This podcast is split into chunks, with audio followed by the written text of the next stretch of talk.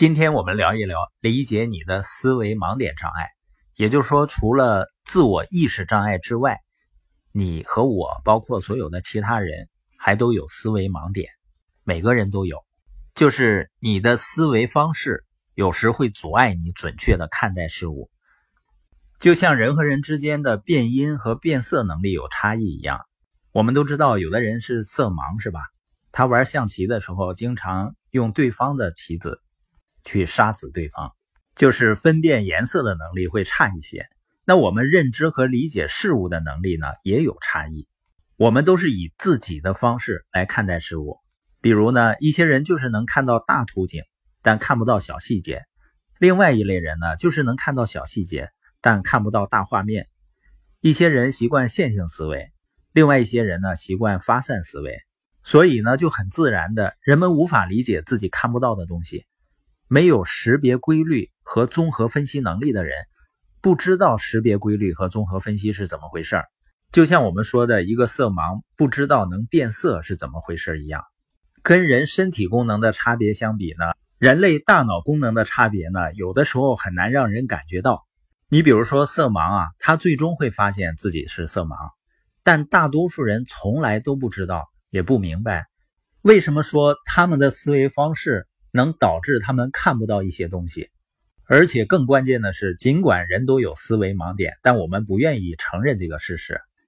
当你指出某个人心理弱点时，对方的反应通常像你指出他身体缺陷一样，感到不舒服。如果你跟大多数人一样，那么你就不会明白其他人看待事物的方式，而且呢，你也不想明白。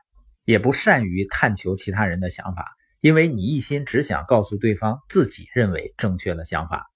换句话说呢，你是一个头脑封闭的人，你脑子里呢有太多的先入为主的看法了。一个人头脑封闭的代价是非常昂贵的，因为当其他人向你展示各种美妙的可能性或者机会，或者是可怕的威胁的时候，你就会视而不见。当其他的人提出可能是建设性。甚至是能救命的批评时，你也不能理会。所以这两大障碍造成的最终结果是什么呢？就是出现意见分歧的双方呢，始终坚信自己是对的，而且往往呢彼此对抗。这个呢就不理性了，这样会导致人们无法做出最优的决策。这种无法从其他人的想法中获益的现象，不只出现在产生分歧的时候，当人们遇到难解的问题的时候也会出现。你看，大多数人在试图弄明白某件事时，是在自己的脑子里思索，而不是参考所有他们能得到的好想法。结果呢，就是他们不断的跑向自己看到的东西，不断的在自己的盲点上撞墙，直到失败迫使他们适应和进化。适应和进化有三种途径，第一个呢，就是训练自己的头脑以反直觉的方式思考，比如呢，有创造力的人。通过自律和练习，他变得更有条理了。第二呢，就是利用辅助的机制，比如说程序化的提醒器。第三呢，就是在自己的短板上依靠擅长者的帮助。我们每个人一定要意识到，想法的不同不一定导致分裂，也可能产生相辅相成的效果。比如有创造力的人呢，通常他是发散思维，这可能导致他们让人感觉呢不大靠谱。而线性思维的人呢，往往更值得信赖。当然呢，他们有的时候有点矮板。有一些人呢更情绪化，另外一些人呢更理性。那我们想想，在任何复杂的计划里，如果缺少那些能力和我们互补的人的帮助，任何人都没有办法成功的。亚里士多德把悲剧定义为人的致命缺陷导致的可怕结果。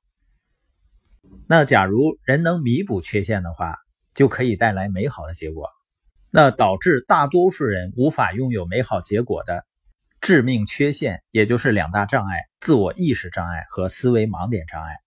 它会导致那些最聪明、最勤奋的人都无法发挥自身的全部潜力。你如果想知道如何克服这两大障碍，那我们明天接着说。